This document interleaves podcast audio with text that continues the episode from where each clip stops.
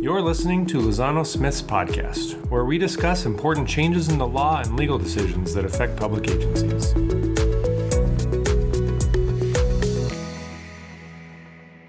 Hi, I'm Josh Whiteside, and with me is. I'm Lee Burdick. I'm a senior counsel public agency lawyer for the law firm of Lozano Smith.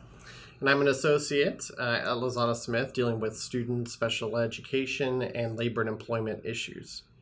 And Lee, we're back together again uh, for to talk about does inclusivity matter? I, I think it does. Do you? Absolutely. And I think it matters especially for public agencies and schools. Uh, because that is the face of where people interact with their government, and it's important that they feel treated fairly and equitably. So, for the benefit of our audience, uh, how do we define inclusivity? Is probably a good thing that we should get to so I define inclusivity as the quality of trying to include as many different types of people and treat them all fairly and equally. Uh, the best example of this that I, I can think of is you have three kids wanting to look over the outfield fence to see inside the baseball game to watch it, right? And you've got a tall kid, a medium sized kid, and a small shrimpy kid. And all three of them, you know, are trying to see, and only the tall one can see over the fence. So inclusivity is about thinking of strategies, methods, ways that we can build um, supports or for instance, you know, wooden structures for the middle kid and the smaller kid to stand on, so that way all three can see over the baseball outfield fence and watch the game. Well, what you're talking about, Josh, I think, is the the the idea of equality versus the idea of equal opportunity, mm-hmm. right? If we assume that everybody is equal, people who are handicapped in our culture based on religion or their race or their ethnicity uh, or their viewpoint uh, may not have or be treated equally. On the other hand, we as a society is expressed through our government agencies which represent all of us, uh, may need to be more proactive in making sure that all of our constituents, all of our citizens have equal opportunity.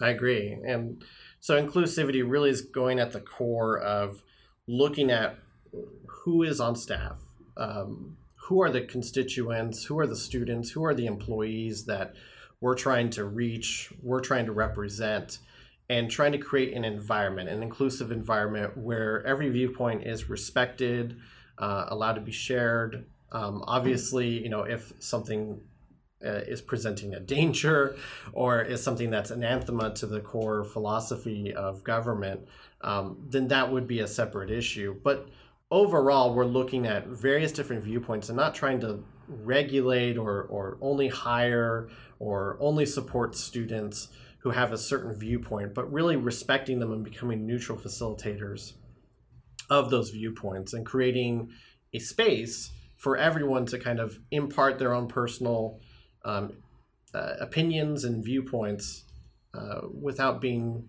feeling like they're they're having to stay silent or feeling like they have to not talk about things because it's so different from everyone else that they're working with. I, I think your your points are all good ones, Josh, and I think they go to two ideas that are important for public agencies to think about. One is creating the environment, as you suggested, which means you know hiring the right people, uh, putting them in the right jobs for them. Uh, and and being inclusive in the the creation of the environment we presume that if we create an inclusive environment that the public agency will then act in a an inclusive way. Sometimes the the facts don't meet up with the the philosophy. And one of the things i think we really need to talk about in this context is what the agency does. How do they act uh, on their desire to promote inclusivity and, and treat their constituents, both internal their employees, their staff, and their external constituents, the public, the people they are there to serve, in an inclusive way. Uh, one challenge my clients have had as they're trying to navigate the, the hot political waters right now is a, a variety of social movements that are coming about driven by this need for inclusivity. You know, you and I've talked about it. Uh, there's there's a an entire racial injustice movement out there that is reflected in issues around mass incarceration of particular races. Uh, police brutality that does seem to have a a, a, different impact on certain races than on others.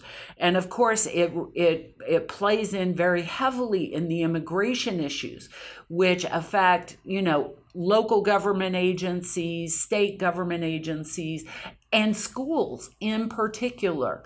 Uh, who represent a microcosm of the bigger world in a much a smaller environment where we feel compelled to protect our kids.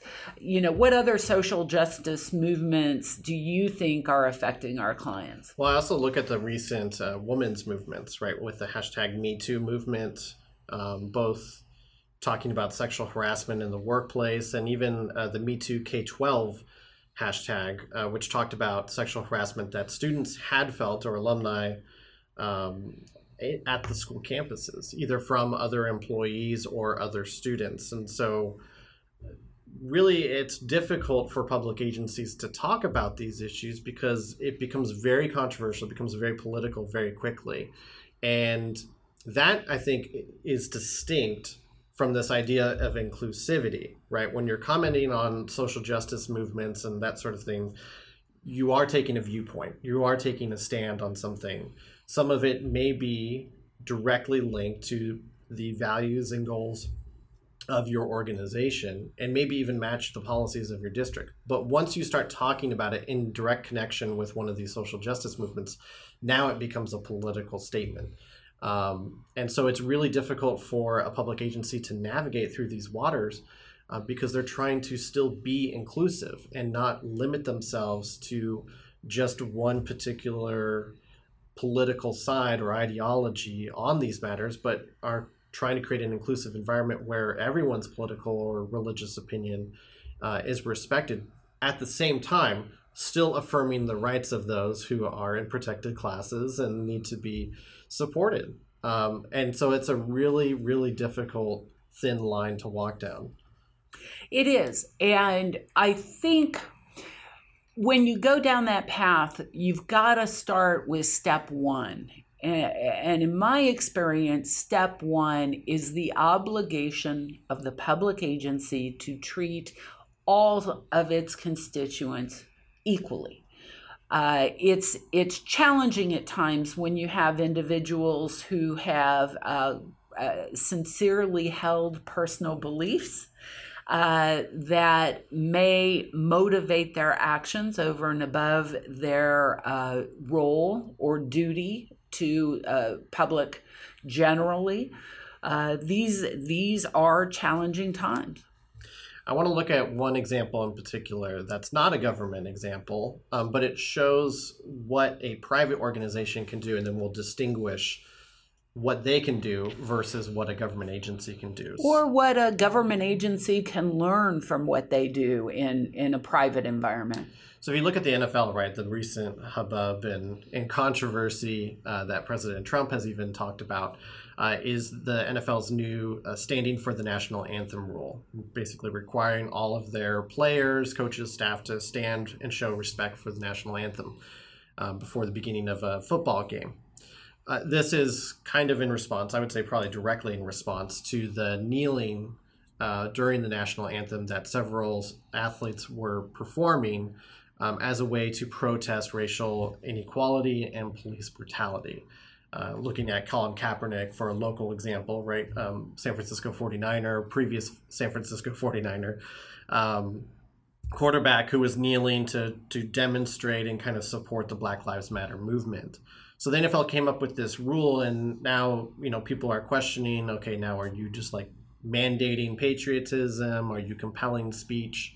And it creates all these First Amendment free speech rights issues.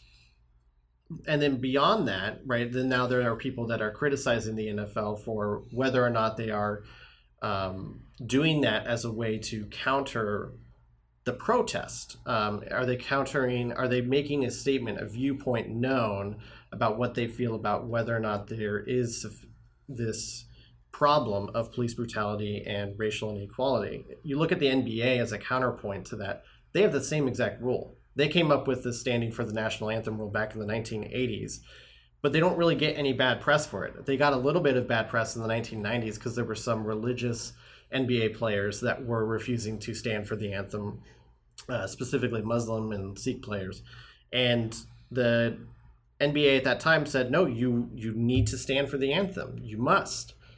Um, you must show respect, and this is a moment of unity." Doesn't matter if you're not from this country, you still stand. You don't have to put your hand over your heart or salute, but you do have to stand and respect the moment. I think it's interesting. Nobody is talking about the NBA policy right now, right? No. So so what's the difference? Why are we treating the NFL policy different from the NBA policy? I, at least based on the reports I'm reading, the NBA players have really responded well to the meetings with the commissioner that they've had without any media, without any camera crews present, talking about these issues of, of racial inequality and police brutality. And you look at the recent uh, Milwaukee Bucks player Sterling Brown, who was arrested kind of in a questionable manner. And the commissioner spoke out about it, saying that it was horrific and painful for him to watch the, the body cam video of this incident. And there have been initiatives that have actually been taken on by the league to address these sort of issues on a national level.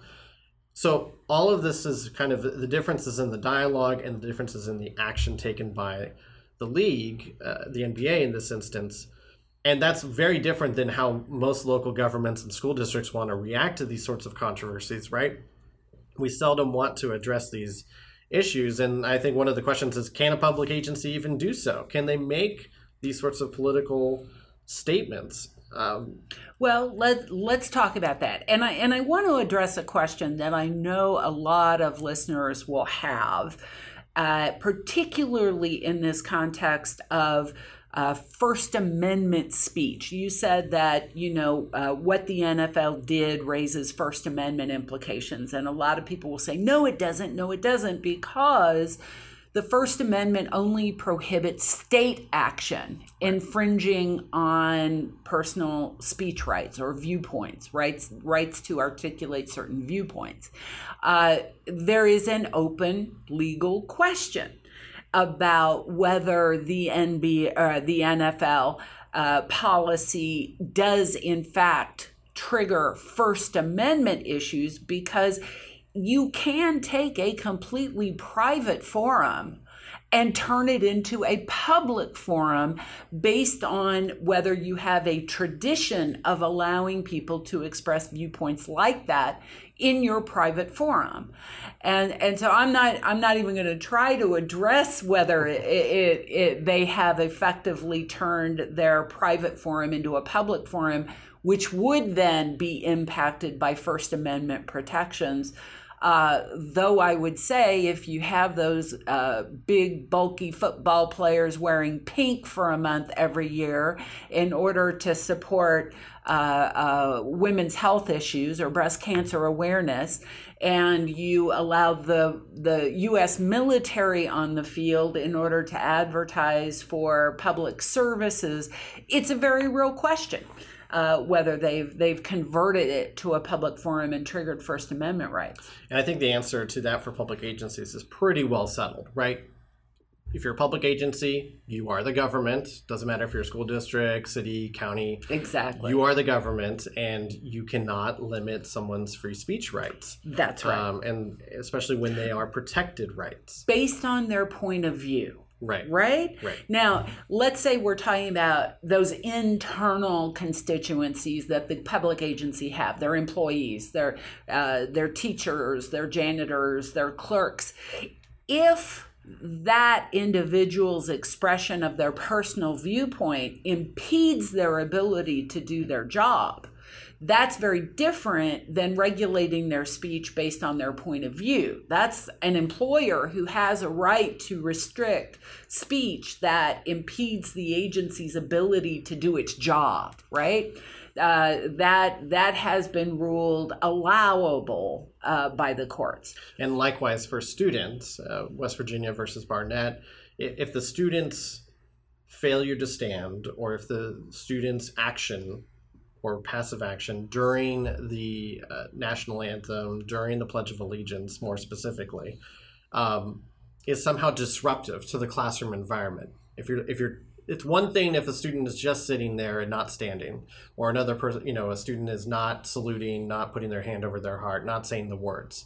It's another thing entirely if they are running around the classroom screaming, saying, "I don't like this at all," you know, "I don't want to stand," "I don't want to," "I don't want to celebrate," or making snide comments during the salute or during, you know, during the pledge. Uh, things like that might tend to allow a, a school district or a school administrator to regulate that sort of speech. Right. But other than those very narrow limit, uh, you know, protections for the public agency and and allowing them to regulate speech or actions that are effectively speech, uh, they can't discriminate based on viewpoint. Right. And again, that viewpoint can can uh, manifest itself in physical actions. You know, it was uh, it was decided a couple of years ago that a a uh, a woman in the workplace who wore a hijab, a, a, Muslim headpiece, uh, is is practicing her religion, and unless uh, that would disrupt her activities. In other words, make an unsafe environment. Let's say she works with paper shredders or, you know, something where it might create a safety issue. Uh, the employer, the agency, could not require her to uh, to not wear it to work. And I think this idea kind of goes back to that legal directive that all public agencies have in regards to First Amendment issues which is to be neutral with respect to politics, religion, and social issues, uh, social movements, social discussion. Um, and so, the, for these controversial topics, it's it, you know this actually just came to light uh, in the Masterpiece Cake Shop versus Colorado Civil Rights Commission case that just happened, where the court in that case, Justice Kennedy, the Supreme Court um, before before you get to the holding, this is the Colorado cake baker case, right. where the cake baker, the the pastry chef, uh, declined to uh, create a wedding cake for a same sex couple, and he declined based on his sincerely held religious beliefs uh, that that homosexuality is wrong. Now, with that said, talk about the case. Yeah, talk so, about the holding. So, keeping with the football uh, discussion, right? The court, the Supreme Court, basically punted on a lot of the issues about the interplay between LGBT rights and, and... they punted on all of them. yeah. So I mean, so the the Supreme Court really didn't say a whole lot about you know must the cake the bakery cake maker provide this cake for this LGBT client um, for this same sex wedding uh, or not. They kind of punted on that, saved it for another day. What they did talk about, though, very specifically, was the actions of the Civil Rights Commission for Colorado, uh, kind of the government agency, and how they adjudicated this case. So they looked at when the the baker um, was dealing with um, the Civil Rights Commission saying you are discriminating against LGBT individuals by not baking this same sex marriage wedding cake. Um, the baker responded and started talking about his, his sincerely held religious beliefs. And the commission, at least um, one of the commissioners, made comments that, you know, it's not good enough. Um, you know, we don't uh, we don't agree with your views, and uh, we don't necessarily think that's going to be enough to overcome. And then subsequent to that, another commissioner made a comment equating the baker's refusal to make the same sex marriage cake with the Holocaust and slavery. So again, really egregious comments being being made, especially for those you know who are who believe the same thing that uh, this this baker does, um, because it was basically tying their religious beliefs to things that caused slavery and the Holocaust, and for them, right, that's very personal. That's very that's very much an attack on, on their belief system. So, in essence, what the Supreme Court said was we cannot have a fair result unless we have a fair process.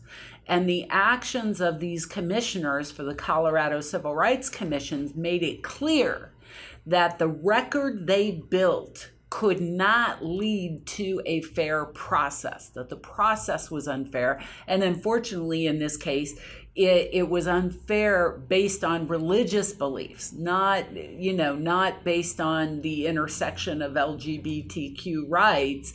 It was just inherently unfair with respect to one of the uh, petitioners, one of the participants in in the proceeding, which goes to your point earlier, Josh, about how essential it is that every body of a government agency act in a neutral way with respect to points of view. I mean, it is very concerning that these rogue comments, you know, these these min- these comments, singular comments from one, two commissioners on a seven-member panel, um, are enough to completely wipe away the rest of the case that may have been adjudicated fairly and on the merits.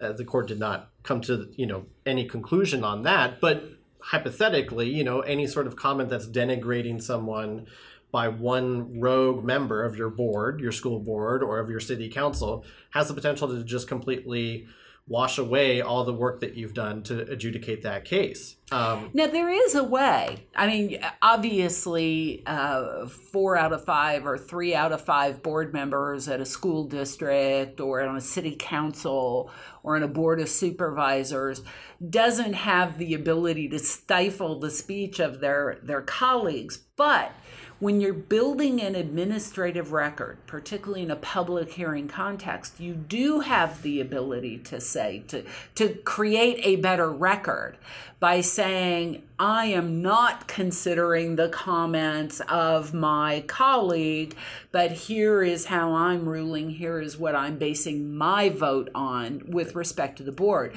So even the other board members, if they see that playing out, that kind of unequal uh, unfairness that could lead to their board decision being overturned, they can kind of clean up the record with their own comments saying, I'm not considering that.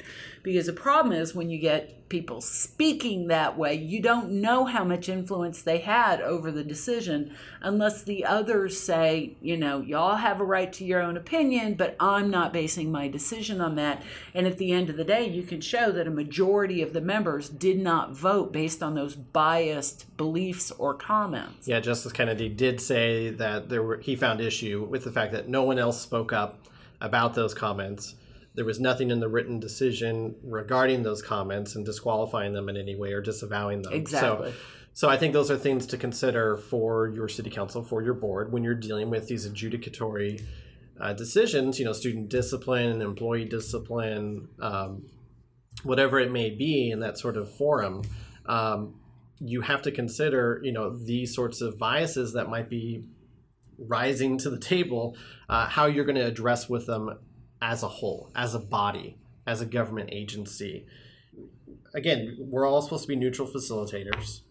We're going to bring it back to this idea of inclusivity. So, what are the techniques? What are the things that these agencies can do?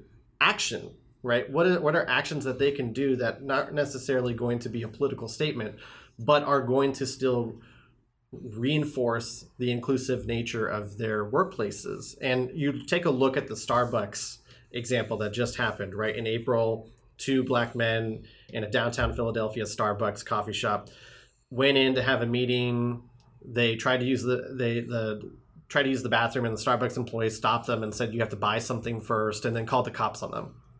And so then that led to uh, a day where Starbucks was closed and we had to get our coffees from somewhere else. And I just want to point out it is an interesting statement when you're looking at social justice movements that two black men getting arrested in a Starbucks shut down 8,000 Starbucks for an entire afternoon. Yeah, I think it was. That's like- quite a statement. I think it was 175,000 employees went a four-hour uh, worker anti-bias training. They called it, um, designed to make people more aware of their implicit biases and, and what they call unconscious discrimination is what Starbucks defined it as. Implicit bias, unconscious discrimination, same thing. Yeah, right? so they Yeah. so they actually had this training and they kind of talked about expectations of the company and of the employees and talked about you know and again this was not just for supervisors. This was for employees, rank and file, you know, your entry level positions, you know, everyone. Um, this was not just a supervisory um, training. And so they talked about you know how we're going to be looking at policies we're going to be looking at forms and creating accountability for everyone not just for the supervisors but for everyone within the organization. And and the interesting parallel to that in California is that every two years, every uh, employer that has uh, supervisors, every employer, 50 employees or more, has to give training on a variety of topics. Sex harassment, bullying now is included in that, abusive behaviors is included in that. It would be easy for a public agency employer to use that training as a way to promote its understanding and commitment that the agency act in an inclusive manner with respect to all of its constituents. But I like your example of Starbucks a lot because the statement that company made was it's not going to stop with our supervisors. Clearly, our baristas are are the closest face to our public, our our constituents, our customers. Uh, so our training has to go all the way down. Public agencies have the right, and some might say the obligation to do that as well. i would imagine that there are policies saying that you know all employees must respect the, the rights of others and must respect um, others generally and not harass them not discriminate against them. So i don't see any reason why a public agency would not be able to have these types of trainings. It may be something that you have to negotiate over you know time to time to do that um, and what that might look like and who might be speaking and these are all logistical things that you have to uh, examine. But i think overall the idea of having a training is a good one um, And if you can't shut down your entire agency for an afternoon in order to have the training, which you can't as a public agency, uh, you can set up uh, um, serial trainings where part of the workforce is in training at a time. You can, though it's it, it's a little bit more challenging to make a consistent message. Train your supervisors, then give them the opportunity uh, opportunity to train their reportees etc on down the line until the the frontline workforce is fully indoctrinated or, or oriented to the agency's commitment to inclusivity. Another thing that you can think about um, for your workplace, uh, I'm speaking to the audience now, uh, is the idea of having events, um, inclusive events. So we often have, you know, it all tied to holidays and that sort of thing. But what about having events tied to cultures, tied to backgrounds, and kind of celebrating different viewpoints, different, um, you know, religious ideas, political viewpoints, right? It becomes very, very difficult to manage that. But I think you can come come up with creative solutions to kind of talk about not just one religion, not just one political viewpoint, but all of them, and and kind of have that forum for people to get together to talk about that stuff. And it would seem like our school districts would be the perfect place to do that given their commitment to education generally. Hmm. And they know, our, our clients know that by educating the kids, we're educating the families, right? The kids go home with what they learn in the school environment and they can change the world one family at a time based on how schools treat these issues and how they express their commitment to this. And similarly, I mean, it seems like you know everyone ha- is well aware of the Americans with Disabilities Act, but it's still something to consider. Look around your facilities, look around your office. Um, is it accessible to, to individuals with disabilities? And we're not just talking about people or kids with wheelchairs. We're talking Right. about people who are hard of hearing, people who who are uh, eyesight impaired. It, it's it's a lot of different things. Right. Are we giving them standing desks to help, you know, with their back problems? Are we, you know, what are the accommodations that can be given? So really diving deep into that process, you know, where does that go? Where are the points of failure for that? You know, is it just to your HR person? Are they trained? Are they aware of the issues that could come up? Um, are they aware of the inclusivity that is required? Um, another thing to bring up is um, uh, is in terms of where you lay out all of your students or where you lay out all of your employees. If you just have your people of color or people of certain political viewpoints all in one class or all in one location in the building, is that really generating this inclusive environment at your workplace or at your schools? Um, or are you just kind of stifling and siloing conversations and really just having people, you know, become really adamant on one corner versus the other? And then when you have your, you know, your company picnic, right, it, then it becomes uh, a smorgasbord of controversy because now everyone's in the same room together and have very different viewpoints, have not had a chance to kind of sort of discuss that or, or bring that to light earlier. Right. And, you know, I am not oblivious to the idea that public agencies every day are being asked to do more with less. Uh, fewer and fewer resources, extremely tight budgeting.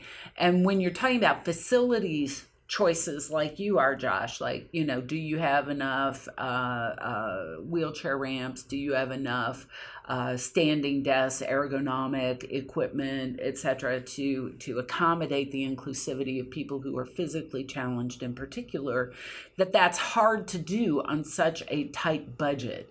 So you know, to the extent we need to make sure we have the resources in the schools and in the public agencies to do that, that is a statement of of uh, uh, policies and politics that start at the top. How we allocate our money is really the, the clearest expression of who we are as a people. All right, well, Lee, thank you for this great discussion, and uh, I look forward to our next conversation. As do I, Josh. Always a pleasure. Thank you. If you have any questions about this topic, please contact the hosts of this episode or an attorney at any one of our eight offices throughout California. For details on how to get a hold of us, visit our podcast page at lozanosmith.com slash podcast.